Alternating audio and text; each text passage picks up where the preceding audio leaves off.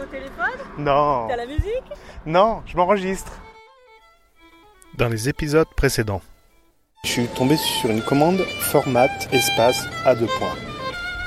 Est-ce que la mise en œuvre n'est pas non plus trop compliquée? Bonjour, je m'appelle Cédric et je suis informaticien.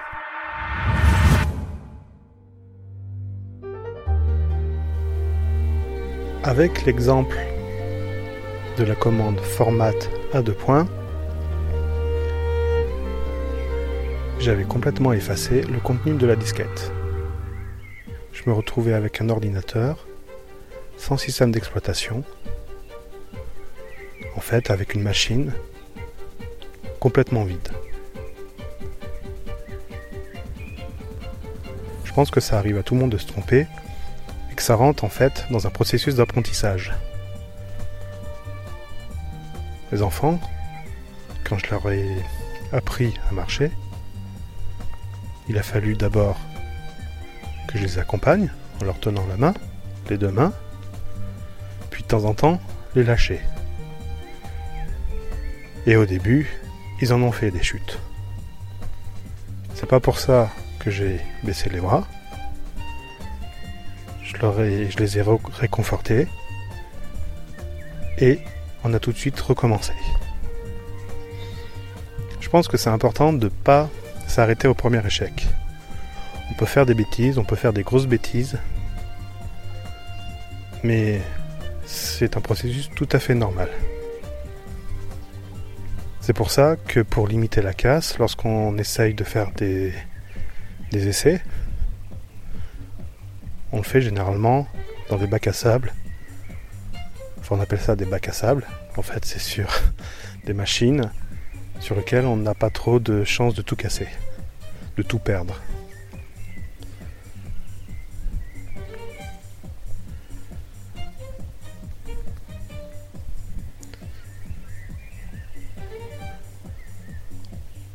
Je pense que lorsqu'on veut apprendre à manipuler l'outil informatique, il faut vraiment pas avoir peur de se tromper.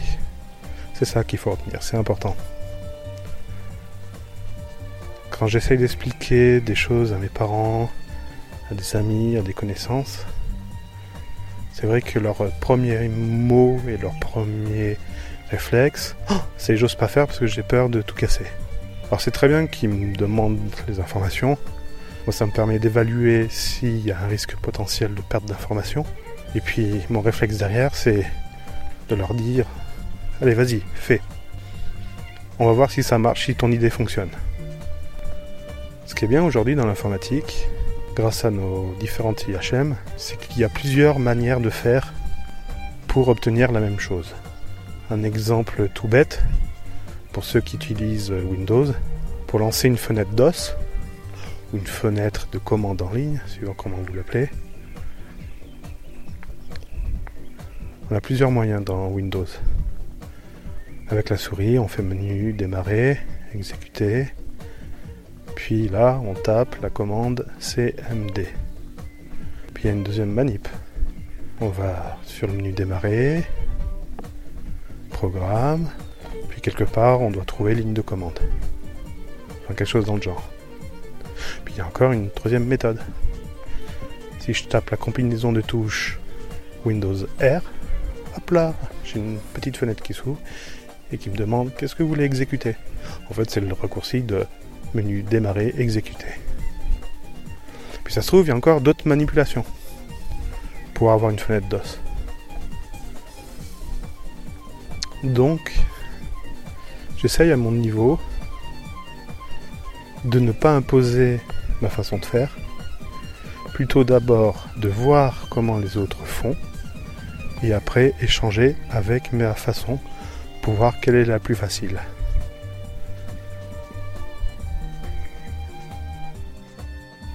Qui est important dans ce que je dis, c'est que l'IHM est également joue un rôle important dans la phase d'apprentissage. Arrête, je vais chialer. On peut apprendre des trucs parce que l'IHM est complètement foireuse. Ben, on a besoin de cet outil, donc on apprend comment on fait, même si c'est pas intuitif. Ta jolie interface doit être refaite et c'est moi qui suis là pour vous aider. Ou on rentre dans un processus d'apprentissage C'est un environnement qui nous est totalement inconnu. Pourtant, ça a l'air si simple à manipuler, donc on va s'y mettre. Et en fait, comme on dit, ça rentre comme dans du beurre. Un peu comme du beurre qu'on aurait étiré sur une tartine trop grande. Je vais arrêter de parler informatique. On va faire une pause. Et je vais vous parler de- d'autres choses qui me tiennent également à, à cœur.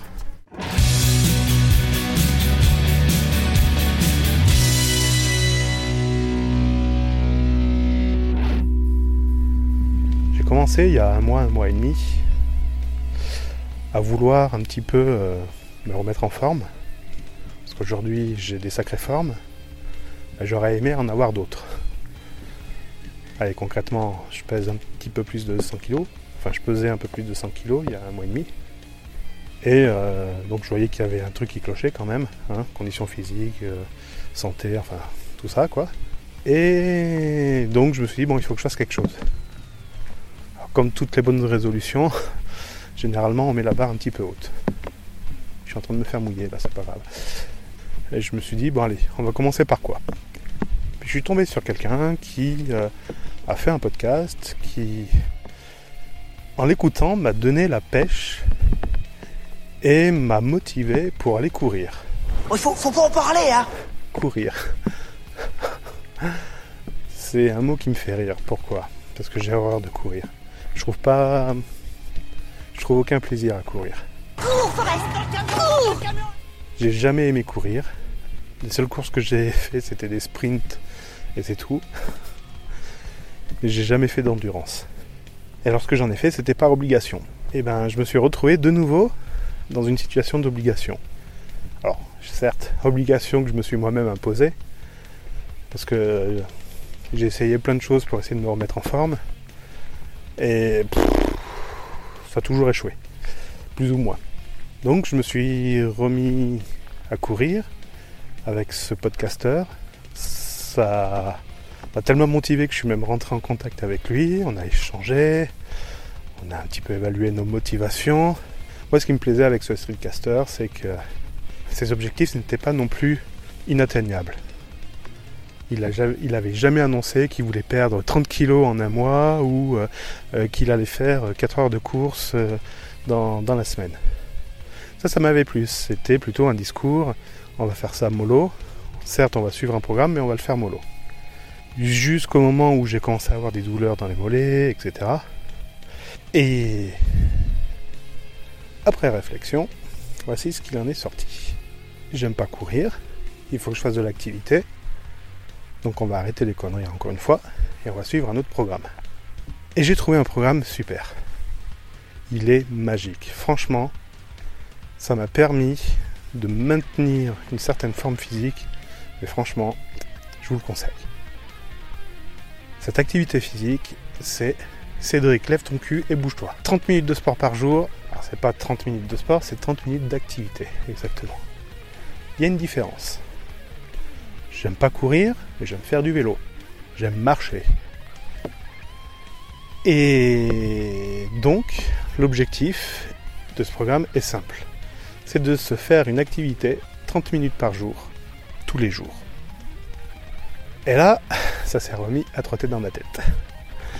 Les 30 minutes d'activité, je les fais amplement par jour. En fait, j'ai une montre de suivi d'activité et concrètement, quand je regarde la barre d'activité, euh, j'en fais allègrement 40-50 minutes par jour.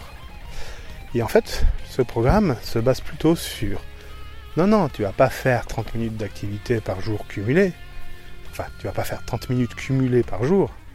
Tu vas faire 30 minutes d'un seul coup.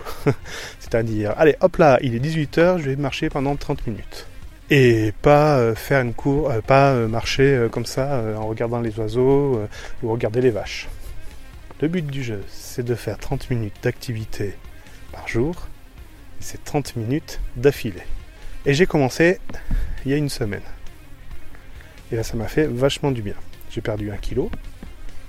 Et puis ça me permet de me changer les idées.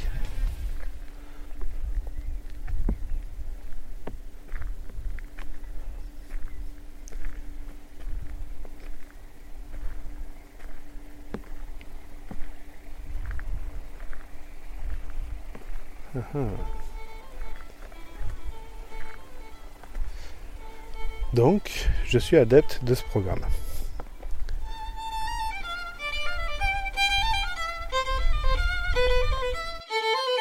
Donc en fait, j'ai arrêté de courir, mais j'ai pas arrêté mes activités. Et je m'en porte tout aussi bien. Bon, j'ai changé aussi d'autres choses à côté. Mais ça, je vous en parlerai dans un autre épisode.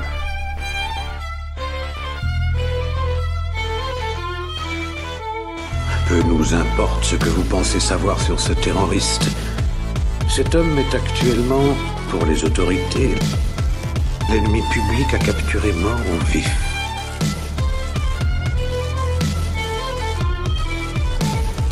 Puisque vous êtes vous aussi des victimes, unissons nos efforts pour tenter de le capturer. Plus nous serons nombreux plus nous aurons de chances de réussir. Non mais c'est n'importe quoi